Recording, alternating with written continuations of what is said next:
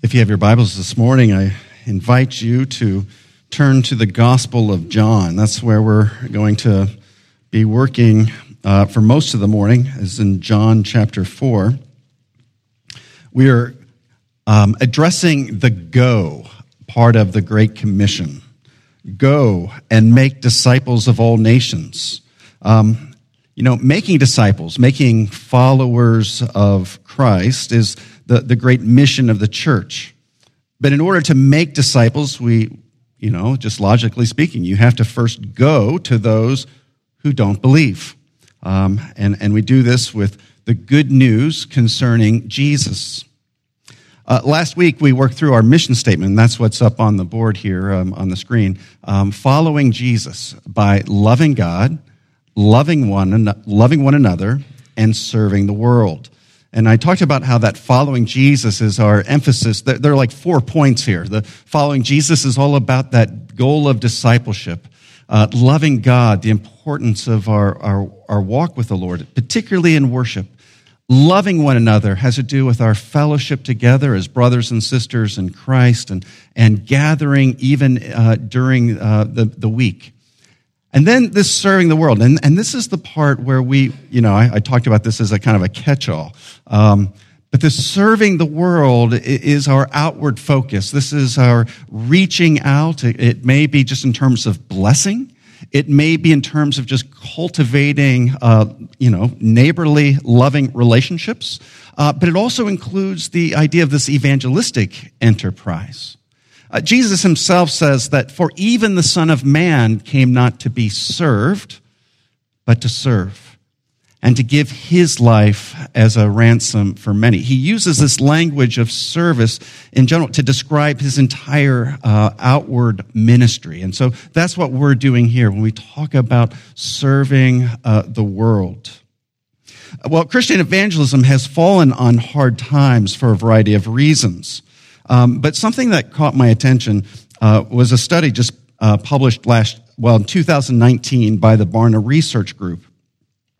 And Barna reported, quote, that almost half of millennials, that is 47%, agree at least somewhat that it is wrong to share one's personal beliefs with someone of a different faith in hope that they will one day share the same faith.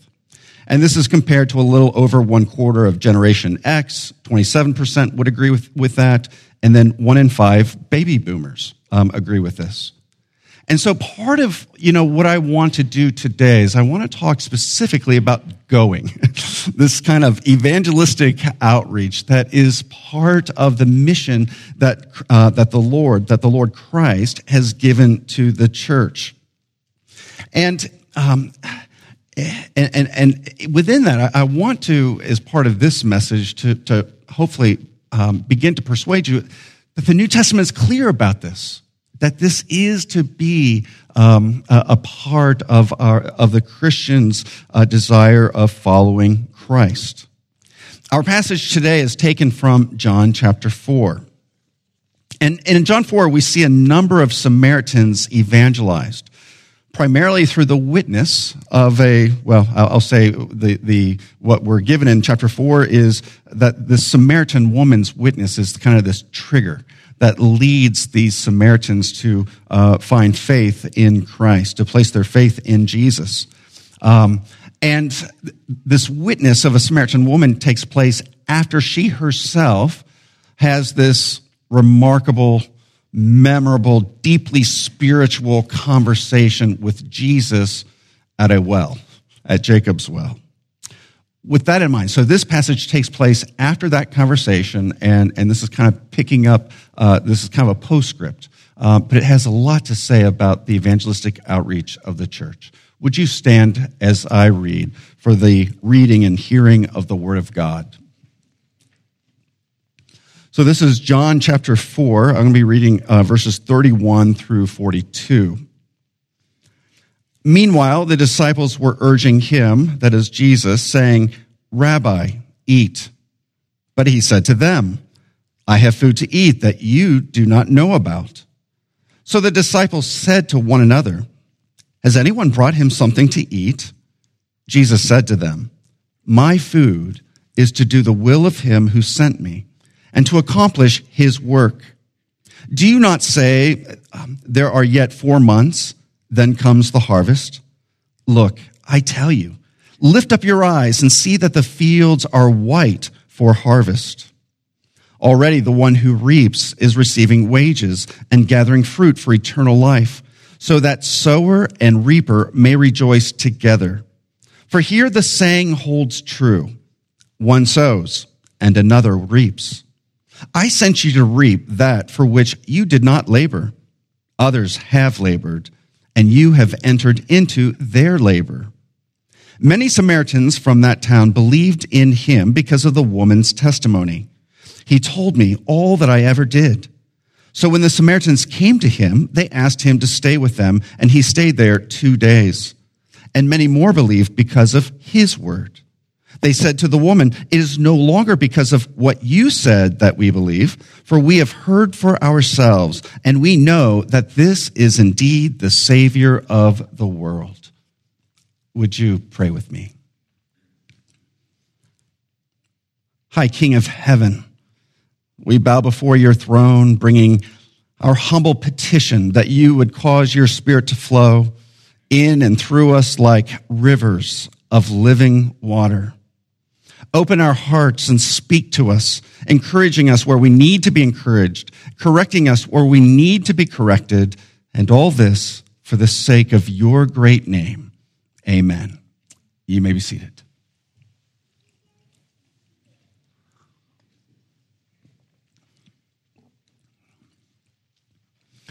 So, again, just to back up uh, a little bit, Jesus and his disciples are passing through the center, this kind of central region of Israel. It's called Samaria. He has just finished having one of the, you know, this amazing conversation with the Samaritan woman that he meets at Jacob's well. This is clearly a divine appointment. Um, this is a conversation that appears to, um, well, in the conversation, Jesus has you know, indicated that he is the source of this living water, this water that leads to, you know, uh, eternal satisfaction. It's kind of, it's a mysterious way of communicating. He's gone on to point out things in her life um, that really only God the Spirit could reveal to him uh, about her her life in terms of you know just speaking from his human uh, perspective that he knows things about her. And then he goes on just explicitly to let her know that the, the Father is seeking worshipers, not just of the Jews, uh, but for um, there will be a time when all people uh, will come and worship uh, the Lord. And at the end of this conversation, he lets her know that the one speaking to uh, her is the Christ, the Messiah, the fulfillment of these ancient Jewish uh, prophecies and promises. It's a, it's really a remarkable conversation.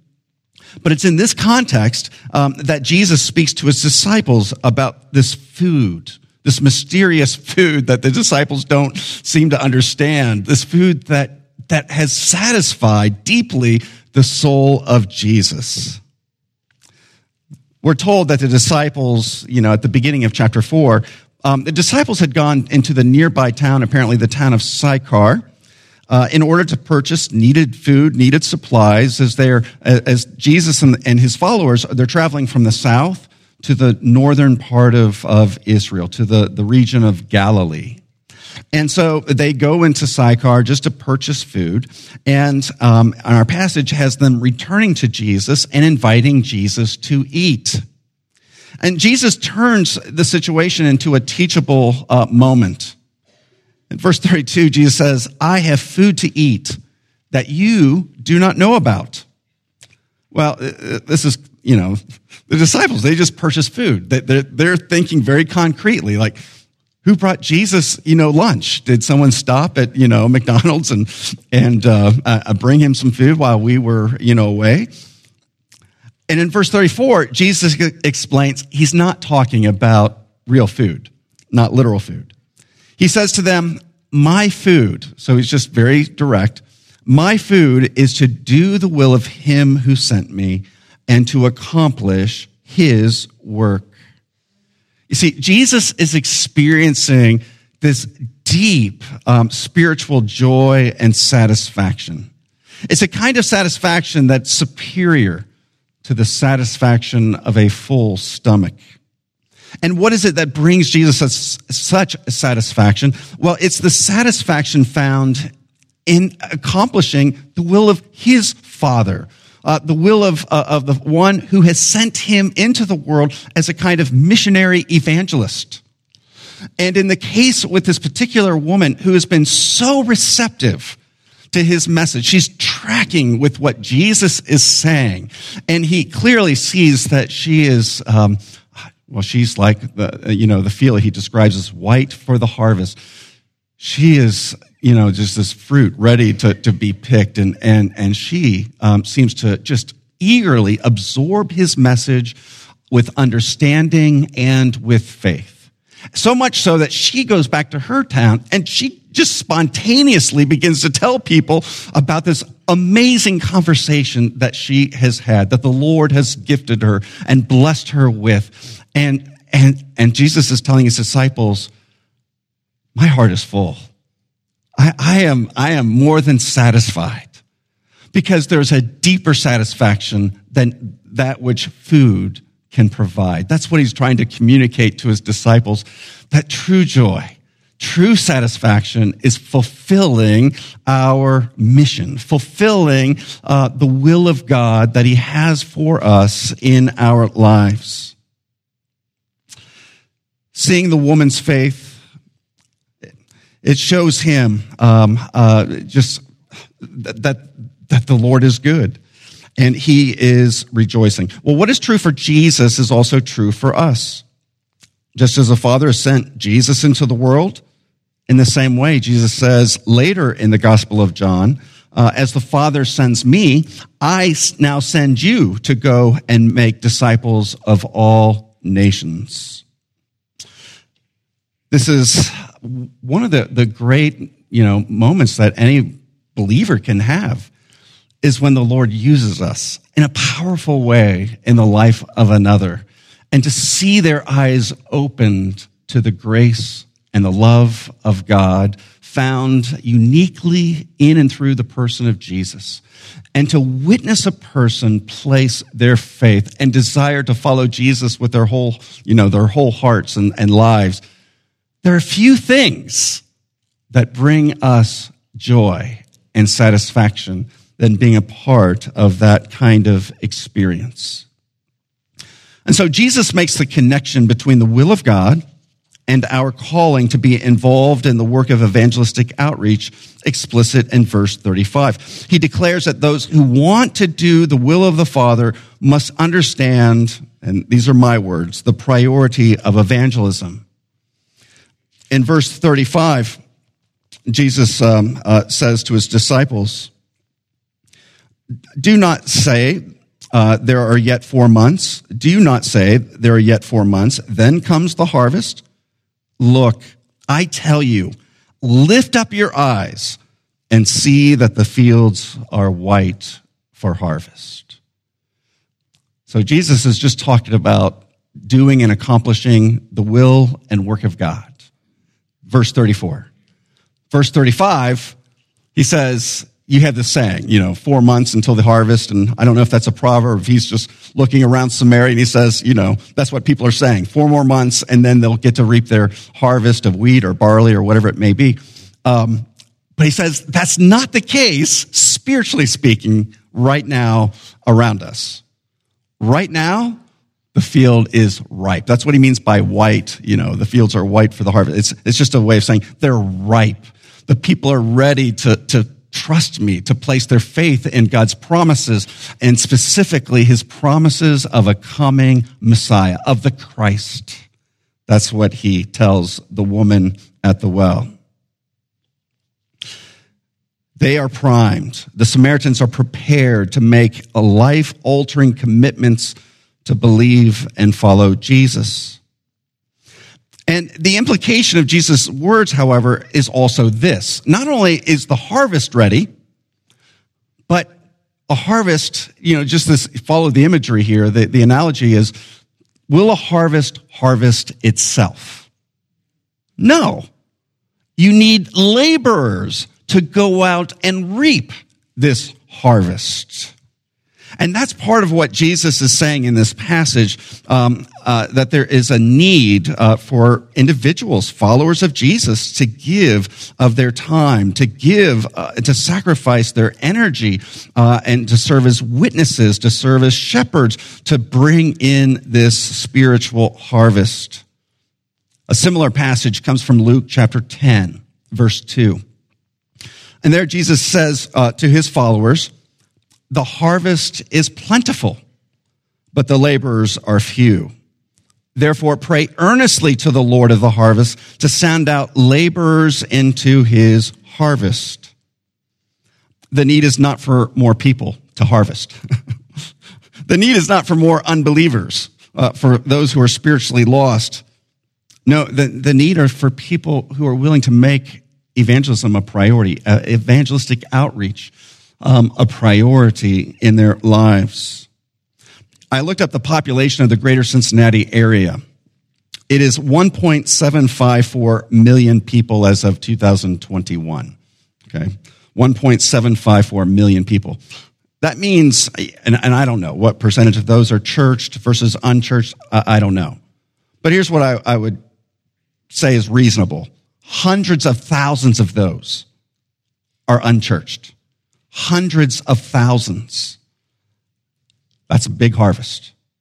That's a lot of people who need um, to, to, to hear the good news and about the love of God found uniquely in Christ. This connects with one of our five core values as a church. One of our core values is simply this reaching the world with the good news of Jesus Christ. That's right at the core of who we aspire to be, who we are, reaching the world with the good news of Jesus Christ. And this is quite consistent with our, our larger governing body. In our book of order, um, uh, uh, uh, this is written. In terms of the church's work, the first duty of the church, that is, especially with respect to mission, is to evangelize by extending the gospel both at home and abroad, leading others to a saving knowledge of Jesus Christ as Lord and Savior, and to provide for the nurture of that faith that all might grow in grace and in sanctification. This last week, I, I had the opportunity to meet uh, with our, this is a regional representative for India Gospel League. India Gospel League is um, one of the missions that, that ECC, that this church has supported financially for many years. And so they have a local representative. His name is Matt Garrett. And so Matt and I uh, were able to uh, meet together, have a little coffee.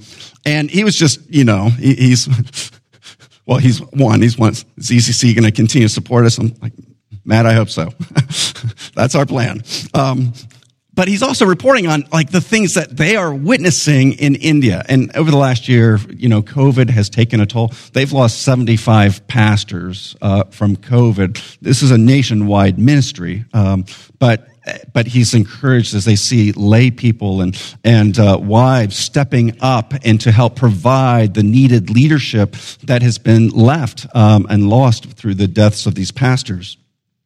But one of the things that I also found is interesting is is um, so this region that works through Matt is helping specifically focus on five villages in central southern India. Okay, so um, a lot of the work he's doing is focused on these five particular villages. And as part of their oversight of these five villages, they, they, they keep these metrics. They, they have all kinds of, of things that they they keep track of. One of them being these evangelistic um, outreach encounters. Whenever you have an opportunity to speak specifically to someone about the good news about Jesus. Okay. So they, they, they record those encounters that people uh, in the churches of these five villages have. And what I found interesting is that they record not only those evangelistic encounters, but also at the end of the line, how many people, um, and this is across a six month span, how many of those individuals end up getting baptized. Now, to be baptized, that's the New Testament's way. That's the public declaration of my commitment to be a follower of Jesus. Okay? I just found this really fascinating. Um, well, let me find this.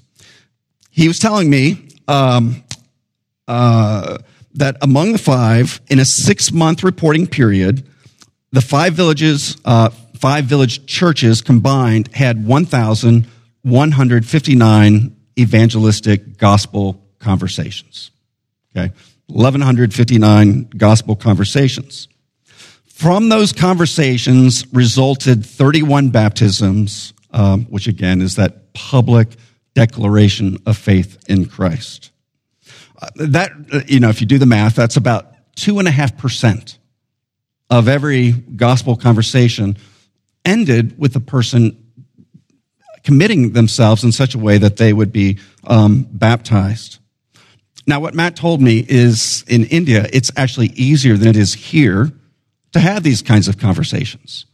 And in part because um, uh, in India, they have a pantheon of gods. And so to start a conversation about Jesus, to them, it just sounds like you're just, you know, talking about a new God I may not be familiar with, but it's not upsetting to me in any, you know, at least not uh, initially.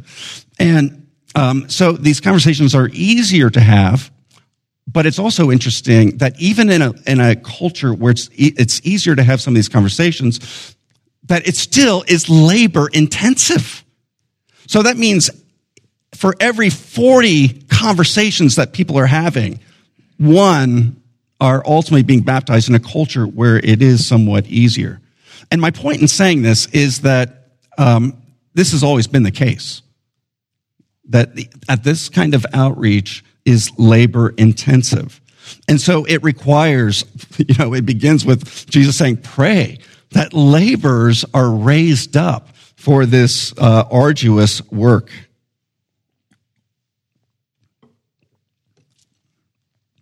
But also, I rejoice in what India Gospel League is doing and what they are witnessing um, in the churches that they are working with. Well, not only is it the will of God that evangelism be a priority, but Jesus provides encouragement to those who labor for souls. And so this is partly why this passage is just so fascinating. It doesn't go exactly the way you think it's going to go. So as a result of the woman's witness, like a lot of these Samaritans are, you know, it almost sounds like they're pouring out of the town of Sychar to come and just see who it is that this woman has been talking about, who she was uh, talking with, this Jesus of, of Nazareth. And, and you might think, well, you know, this is like, um, it sounds like a Billy Graham crusade, you know, those old crusades where, you know, you just have this huge group of people and a number of them are going to place their faith. And that's exactly what appears to take place in this situation. And you would just think, oh, you know, right people, right time. That's what you, you know, just for whatever reason, these people are a little different than, than others. They're just ready to uh, believe. But Jesus tells us something that's so important about why this is so. So this is verse 36 and following. Jesus tells his disciples, already the one who reaps is receiving wages and gathering fruit for eternal life. That is, yes, these Samaritans are ready. They're ready to sign on the dotted line. They're ready to be baptized. They're ready to believe and to, to follow. So he says that is true. You're ready. This group is ready to be reaped. But then he continues. So that sower and reaper may rejoice together. Oh, wait a second. What is this part about sowing? Sower and reaper may rejoice together. Well, he clarifies. Uh, verse 37 For here the saying holds true. That is here in Samaria. One sows and another reaps. I sent you to reap that for which you did not labor. Others have labored, and you have entered into their labor. What's Jesus telling us? Well, these Samaritans weren't actually so different from other people, in fact. It turns out what Jesus is announcing here is that there had been missionaries and evangelists that had already preceded Jesus and his disciples, at least, least with respect to this particular town. We don't know who these individuals may have been. Commentators speculate maybe this was John the Baptist. Maybe this was John and his disciples who had already made inroads. And what Jesus is telling his disciples is, in fact, the work we're doing now, I can hardly even call work. We're reaping where we did not labor, Jesus is saying.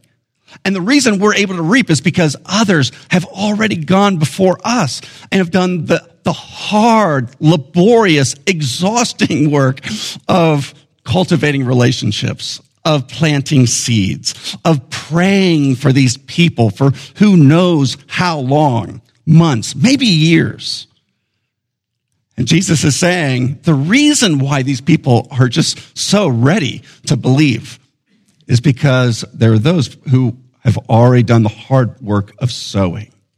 And it also sounds like the people who did the sowing they never actually saw, you know, they planted all these seeds, but they didn't get to be a part of seeing people's lives actually changed, uh, people's actually being converted to faith in Jesus. Well, that tells us a lot about the process that people undergo as they make this spiritual journey. It isn't just like you flip a switch and people are like, oh yeah, I'm ready to believe. No, it, it begins with planting seeds. It begins with the prayers of God's people. It begins with just modeling and imitating the love of Christ. It begins in the, in our context with just getting to know our neighbors, just cultivating relationships by just sharing a coffee or a dessert or a meal together. You know, one of the things that was just said at our um, uh, Presbyterian meeting, this last one that met, um, one of our candidates was being examined and, and they were asking about, you know, how do you show practically the love of God um, to others? And, and the candidate said this. I thought this was really, really good. He said, what I do is I invite my neighbors into my home so that they see my mess. and then they realize they can talk to me. that I'm not so different from them, you know. And so I, I thought, you know, that's really that's that, that's somewhat profound, and and and um, you know, you just let people see life really being lived in in all of its messy glory, you know, whatever that may look like, and that. But that's planting seeds. When you invite your neighbors, really, the first thing you don't want to do is say, "Hey, let's work through the you know the four spiritual laws." That's not how you start. Oh, let me drag you to my church. And every time you come, I'm going to tell you, you've got to come to my church. No. We begin by planting seeds. How can I pray about you? You know, and, and maybe as spiritual things come up, you ask just these kind of, you know, as um, uh, Doug Pollock talks about these, these I wonder questions. You know, I, I wonder, do you think they're really, you know, uh, what is the meaning of life? And, and, you know, what's it all about? You know, just kind of putting the ball in their court, letting people wrestle and chew on these questions about life. And, and all you're doing is you're planting seeds and cultivating relationships, learning maybe how you can pray for a person, um, learning are there needs that maybe just as a neighbor that I maybe can help um, fill.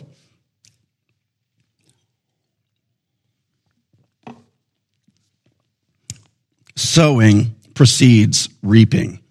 And that's what Jesus is saying here. Jesus is telling his disciples, we're getting on the tail end of, of those who sowed. And he also says, but those who planted the seeds will also join us in rejoicing. Maybe not right away, but in the life, in the world to come, they will join us in rejoicing and, um, in just celebrating, um, uh, the reaping of this harvest one of the key elements that led the Samaritans to come out of their towns to find Jesus was, in fact, the power of the Samaritan woman's witness. Okay, her witness.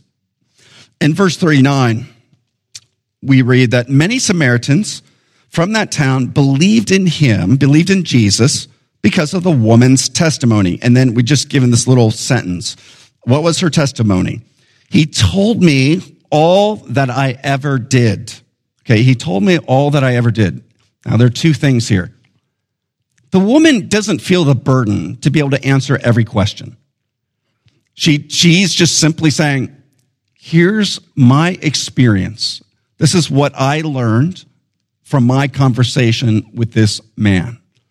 And he was the most amazing individual. First of all, Samar- I mean, Jewish men don't ordinarily talk with uh, women to begin with, let alone a Samaritan woman. So Jesus is already just like kind of uh, contravening these kind of social mores, um, and just to have this conversation at a well, a public well, um, and she's just simply telling the people, "Yeah, this most amazing man. He told me." About this strange water that if I drink, I, I won't be thirsty again. He told me things about my, you know, my marriage history that I didn't think, you know, I, I, didn't want him to know about, but he knew them and he still continued to talk with me. He told me about the, the kind of people that God is truly seeking, those who will worship him in spirit and in truth. And then he told me the most amazing thing that I am the Christ. And, and, and so all she's doing is witnessing. Now, part of this has an apologetic piece to it, uh, and part of it is there's a reasonable, she's also saying that fact that he knew things also shows me that this is, this is a person who God is working through. So there's that kind of apologetic at work. And, and that's important for us too, as, as we think about, you know, as we talk with people, why is it we do believe? Why is it reasonable, especially in a culture that believes increasingly that it is unreasonable to believe in God? Why is it reasonable? And to begin to work through those kinds of issues. And then I, was just thinking about Doug Pollock and his I wonder questions. Back in verse 29, uh, we, this is also what she said to the people. She said, Come see a man who told me all that I ever did. Can this be the Christ? She doesn't tell them, you know, exactly, oh, you have to believe this is the, this is the man. She puts it in the form of a question. You decide for yourself.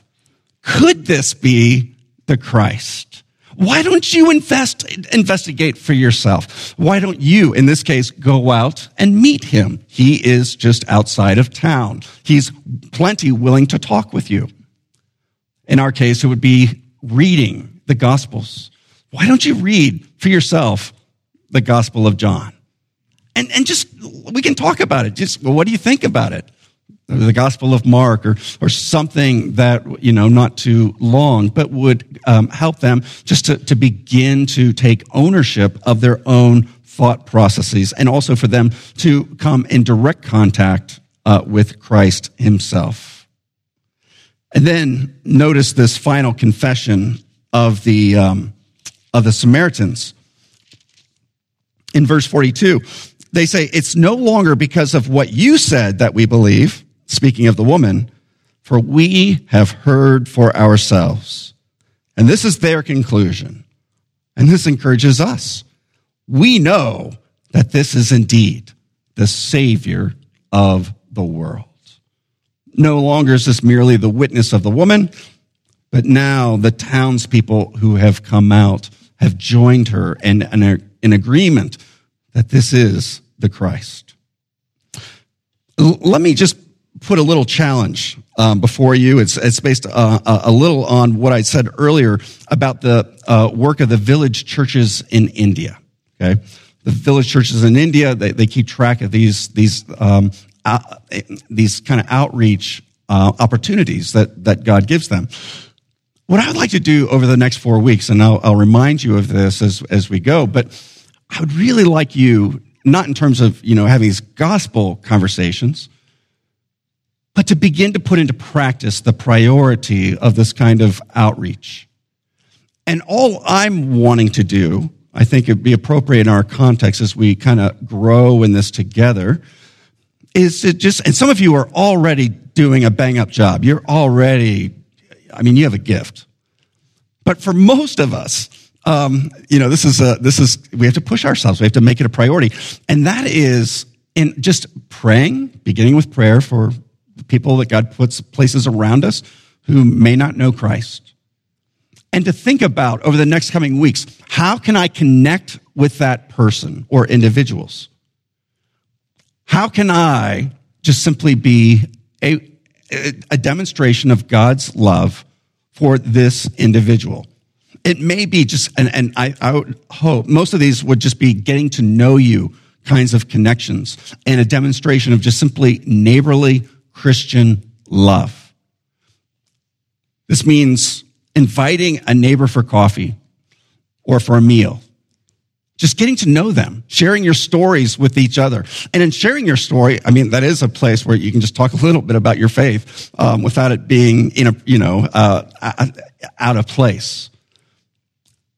But you're listening and you're just simply communicating God's love. It may be you're walking um, around your neighborhood and you see somebody outside and you just greet them and, and maybe it's a neighbor, you know them. Just ask them, how are you doing? Hey, are there some specific ways that I could be praying for you? To me, that's a connection. That's a contact where you're just simply, it could be, um, uh, it, it, could be just um, an email or a note or maybe it's like, you know, you see an opportunity to just serve your neighbor in a tangible way. Um, it could be any of these things. But what I'd like you to do over the next four weeks is to be intentional. And then to keep track, just like these, these churches in India keep track. And then, like at the end of the week, I would love it if you would email me or or uh, uh, our ministry assistant Chrissy Yankee, just with the the number of contacts that you've had. And if there's a story connected to one of those that really was meaningful to you, if you would share that little story. And I'm not looking for pages, I'm looking for sentences, something that I can keep up with. Okay, so, and what I'd like to do is as, as this information begins to come in, I'd like to report back to you and to share with you some of what the Lord is doing through us, outwardly speaking. My email, which I meant to put, you can um, find, we have a church email on the website, but my, my email is rlanning at eccfellowship.org. Okay? Rlanning at eccfellowship.org. Email me directly. Uh, and again, you can uh, email our, our um, uh, ministry um, uh, administrator uh, Christy Yankee as well, uh, if that's just easier for you. But but I want to begin to see what the Lord is able to accomplish in and through us. Would you pray with me? Lord, make us your true disciples, those who put into practice everything you command. Especially, we pray that you might increase our love and concern for those who don't know you, who are spiritually lost. Show us your way that leads to life and grant us the courage to walk in it. And this we pray for the sake of the Savior who loved us while we were still sinners. Amen.